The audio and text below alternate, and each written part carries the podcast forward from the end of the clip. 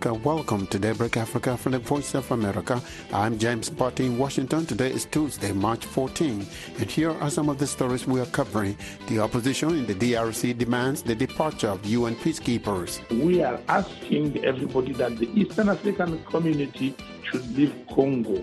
We cannot have people fighting against Congo, disturbing Congo, and you bring them to establish peace. No way. A look at some of the key races in this Saturday's governorship elections in Nigeria.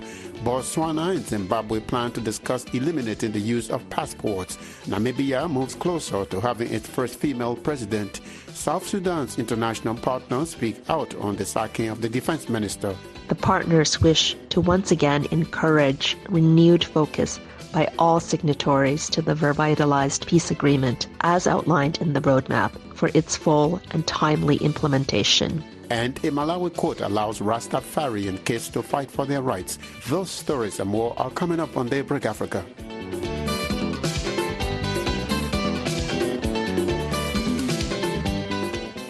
The main opposition in the Democratic Republic of Congo says the UN mission there, MONUSCO, appears to have lost its ability to ensure peace in parts of the country. Martin Fayulu, who leads the Engagement for Citizenship and Development Party, met with officials of the UN mission in the capital Kinshasa to express his concerns. It followed a recent demonstration by opposition groups denouncing what the protesters say is the ongoing aggression by external forces.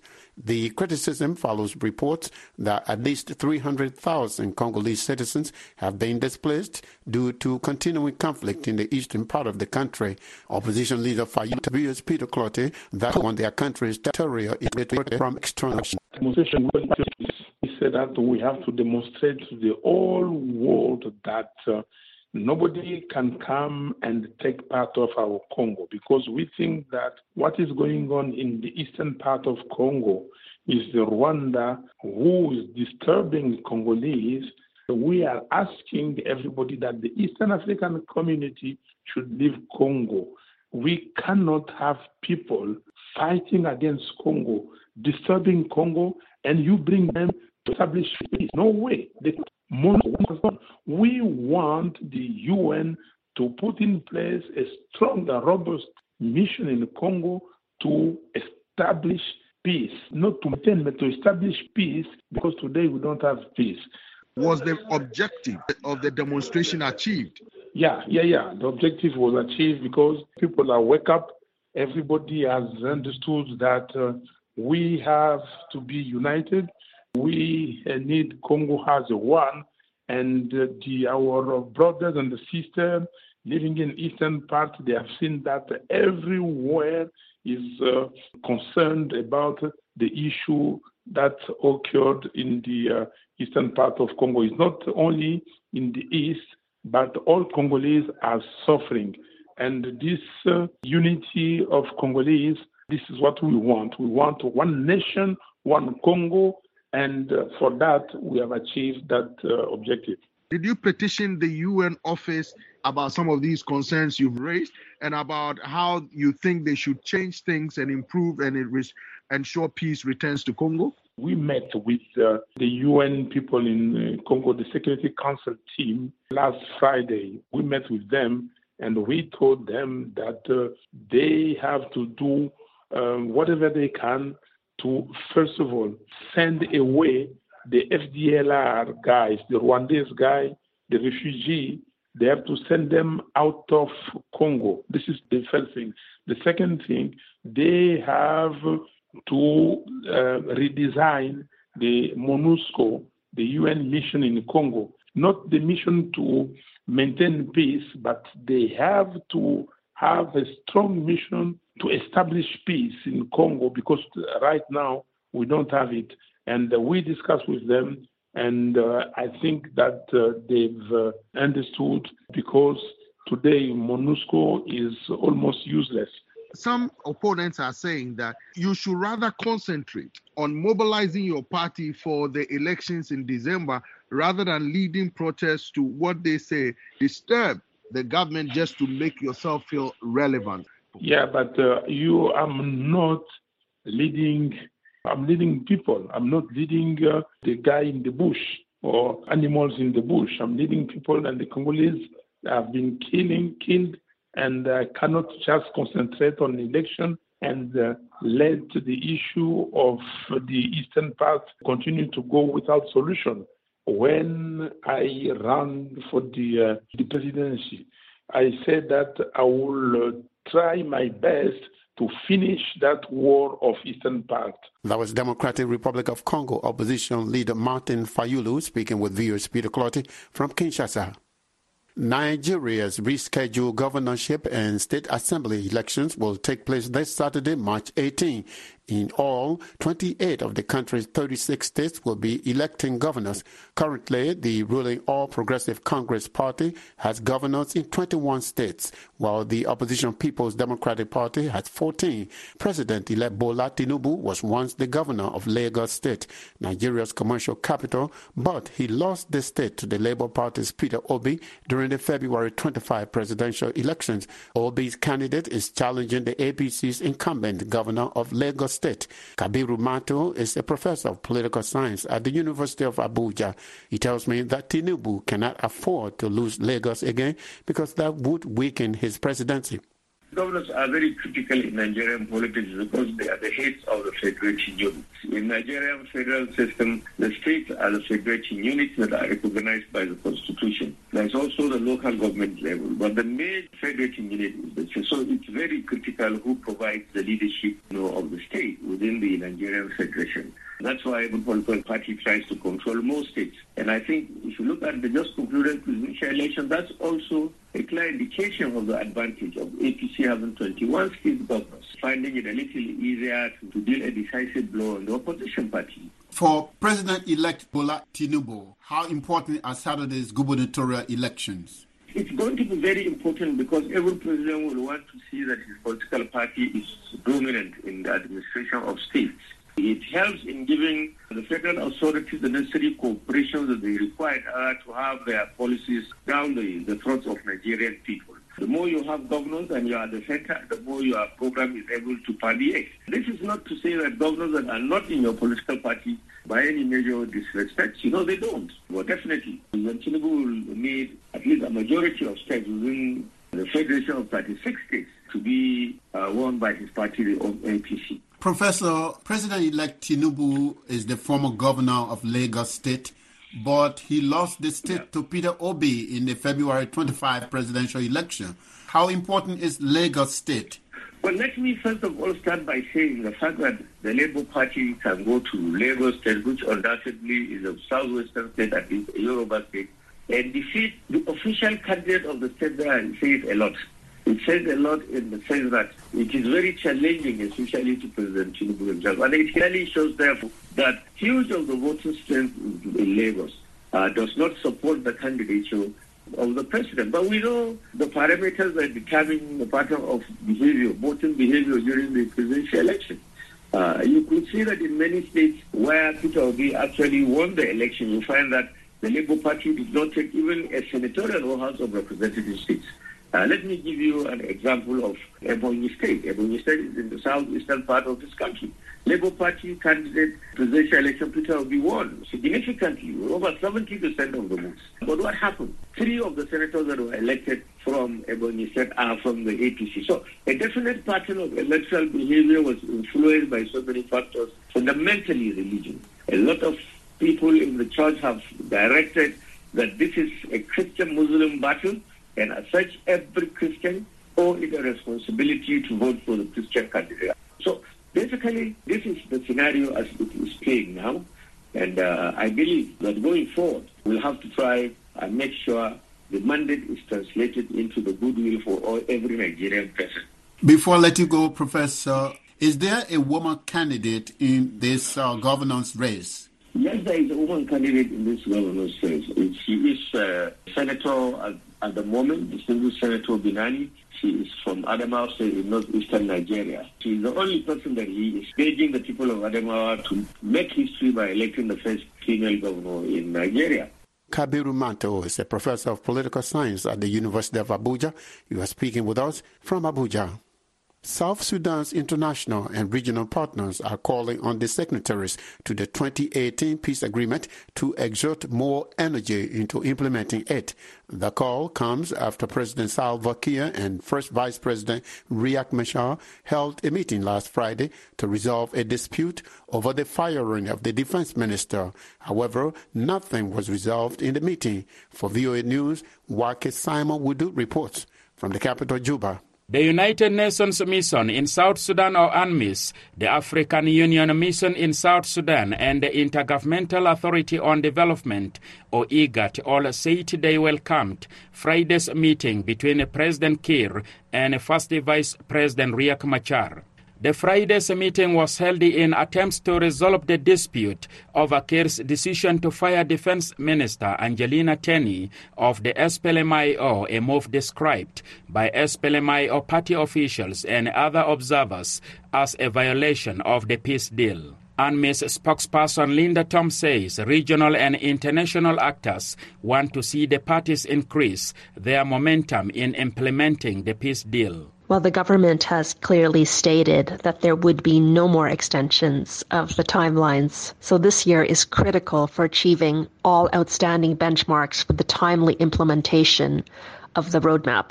Tom says the special representative of the UN Secretary General in South Sudan, Nicholas Haysom, has noted the limited progress made during the last period of the implementation of the peace deal, as well as some slippages. The partners wish to once again encourage renewed focus by all signatories to the revitalized peace agreement as outlined in the roadmap for its full and timely implementation. Tom says while the actors have reiterated their full support for the efforts of all stakeholders and the leaders of South Sudan towards the success of the peace process and the completion of the roadmap, they want to see progress in areas that have lagged behind schedule. The AU mission, IGAD, and UNMISS encourage the parties to maintain collegial collaboration, continuous consultations, and consensus building in the letter and spirit of the revitalized agreement. Edmund Yakani, Executive Director of the Community Empowerment for Progress organization, called on the regional and international partners to redouble their efforts in working with Kiir and Machar to finish the job and end the political stalemate because this political stalemate offer a huge threat to the lifespan of the roadmap. At the same time, is causing panic among the citizens. At the same time, also is making citizens to question that our leaders are not interested in putting peace and stability as a priority. Kiir's decision to fire Angelina Teny and swap control of the defense and interior ministries created tension, especially in Juba over the past week. Policy analysts have warned the move may lead to a collapse of the peace deal if not carefully handled. The revitalized Joint Monitoring and Evaluation Commission, or RJMEC, the body tasked with overseeing implementation of the peace agreement, said in a statement last week that if the two principals cannot resolve the stalemate, they should refer to RJMEC as stipulated in the peace deal. While RJMEC did not condemn Kiir's decision, it said the implementation of the deal with less than 24 months of the extended transitional period remaining, it is important that this dispute be resolved as soon as possible so that the peace agreement can continue to be implemented in a timely manner. For VOA News, Zamwake Simon Wudu in Juba.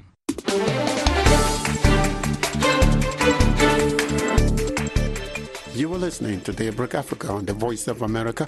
I am James Butty in Washington. Today is Tuesday, March 14. For more Africa news and features, visit our website at voaafrica.com.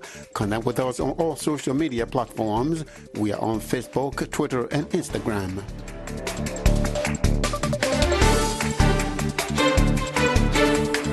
Namibia moved yet another step closer over the weekend to having its first female president when President Hage Geingob endorsed Netumbo Nandi Ndaitwah as the lone candidate for the ruling SWAPO party in the 2024 presidential elections. The president urged the party to support her. SWAPO elected Ndaitwah last November as vice president. She was already serving as deputy prime minister. Phil ya Nangoloh is executive director of Namibia Rights. He tells me Ndaitwah's background has prepared her to lead the country. It is uh, the lawful thing to do in the first place, and uh, it is very good news for Namibia for peace and stability, and eventually for our national security. So, what does that mean for Ndaitwah? Do you think she's ready for the job? Yes, indeed. She has been ready. She has a very wide experience. She was part and parcel of the liberation struggle uh, that took place about 33 years ago. She has been a senior cabinet minister. She has been vice president for SWAPO, at least for the last uh, five years. She has a wide experience and she is really, really up to the job. We know that President Geingob is stepping down because he has served two terms. Tell us something about Namibia democracy, the maturity of Namibian democracy. It is indeed uh, the maturity and still maturing. Remember, we've been only independent for uh, the last 33 years, but we were lucky to have uh, also gotten our independence about that time after the collapse uh, of, of the Soviet Union and the end of Cold War. And uh, our constitution is such that uh, it is actually an international document founded upon the principles of Universal Declaration of Human Rights. So, uh, guaranteeing uh, democracy, the rule of law, and justice for all. So, this was a very good start. At least we have it on paper. Now we have to put it into practice, and the indications are we have been doing not so bad up to today.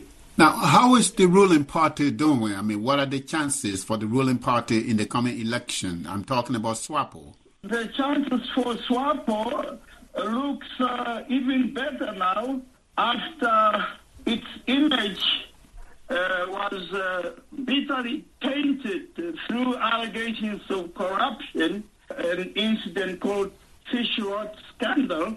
And uh, Netumbo Nandi Ndaitwah has uh, made it very clear that uh, corruption will not be tolerated, and that has somehow fired up the public and you see a lot of people who have resigned from SWAPO and joined opposition parties are now returning. And uh, that is a clear indication that SWAPO have a very good chance again to win the election come 2024. Phil ya Nangoloh is the executive director of Namibia Rights. He was speaking with us from the capital, Windhoek.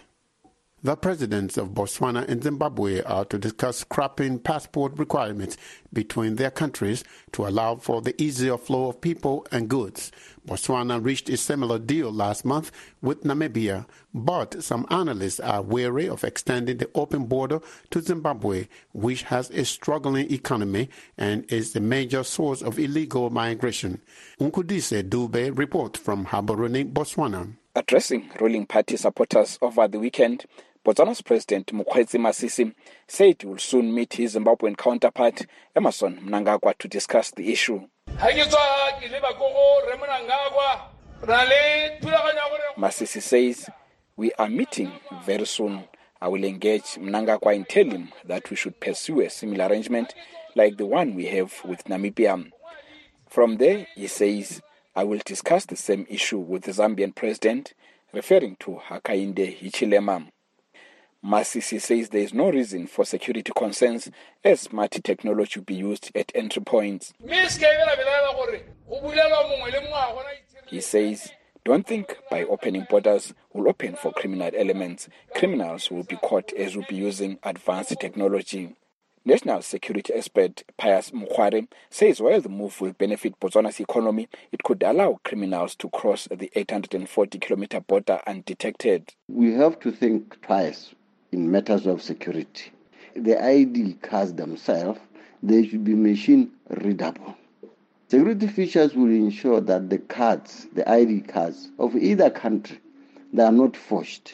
You know, anybody else cannot just forge it and then use it for other things. Mukware adds the proposed border arrangement could keep law enforcement agents vigilant. Right now, what we are using to pick illegal immigrants is the passport because we ask for the passport. The passport will definitely indicate when we came into Botswana and when we are expected to leave the country.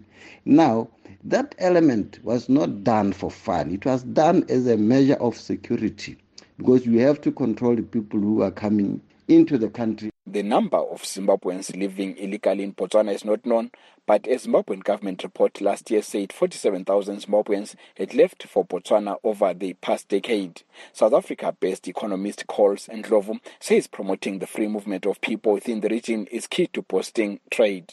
This is a very positive move by Botswana, which sends a very strong signal that Botswana is an outward looking economy. It's progressive uh, if it continues to do so, very soon Botswana will be the, the key economy in Africa, characterized by free trade, free movement of people, free movement of goods uh, and services.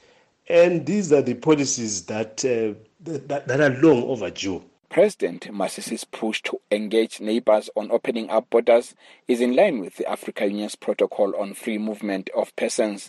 Mqondisi Dube for VOA News, Gaborone, Botswana. A high court in Malawi has ruled against the government's order to stop a case in which Rastafarian children are suing the government over its education policy, which keeps them from enrolling in public primary schools wearing dreadlocks. Last month, the government wanted the case dismissed, arguing that there is no such policy. However, in her verdict, Judge Zione Ntaba said the government's argument was shocking. Lamek Masina reports from Blantyre. Malawi's Rastafarians have long been sidelined by a Ministry of Education policy requiring students to conform by cutting their hair. But many Rastafarian parents choose private schools while others give in and cut their children's dreadlocks. However, in 2020, two Rastafarian children obtained an injunction challenging the policy. Chikondi Chijozi is the lawyer representing them. The problem is that we are denying the Rastafari children access to education because uh, if they are not allowed to go to government schools and they don't have money, it means they cannot be educated because it's the duty of government to ensure that everyone has access to uh, to the right to education. And if they are not allowed into government schools, it means it's a total denial of that right. Chijozi said they applied for judicial review to establish whether the policy is lawful or constitutional and whether the policy should be allowed in government schools. However, a few minutes before the first hearing of the case began last month, Attorney General Chakaka Nyirenda asked the presiding judges Zione Ntaba to stop hearing the case, saying Malawi has no policy against dreadlocks and that government schools were making the decision to ban students on their own.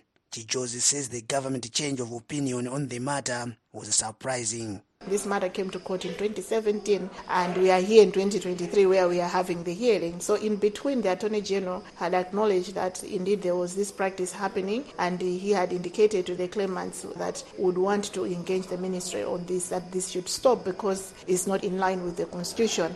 So, it's quite strange that today they say no, there's no policy when they were actually engaging the ministry to stop that practice. However, in her ruling Tuesday, on the government's preliminary objection, Judge Ntaba dismissed a government application to stop the case, saying the petition had come at a very late stage. Ntaba also said she was shocked by the carelessness of the Attorney General's office in handling the case, primarily when the claimants are children. Lamek Masina for VOA News, Blantyre, Malawi. And that's it for this Tuesday, March 14th edition of Daybreak Africa. We thank you for spending your morning with us. For more Africa news and features, visit our website at voaafrica.com. Connect with us on all social media platforms. We are on Facebook, Twitter, and Instagram.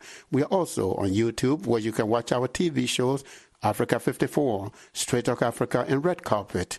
On behalf of the Daybreak Africa crew, I am James Butty.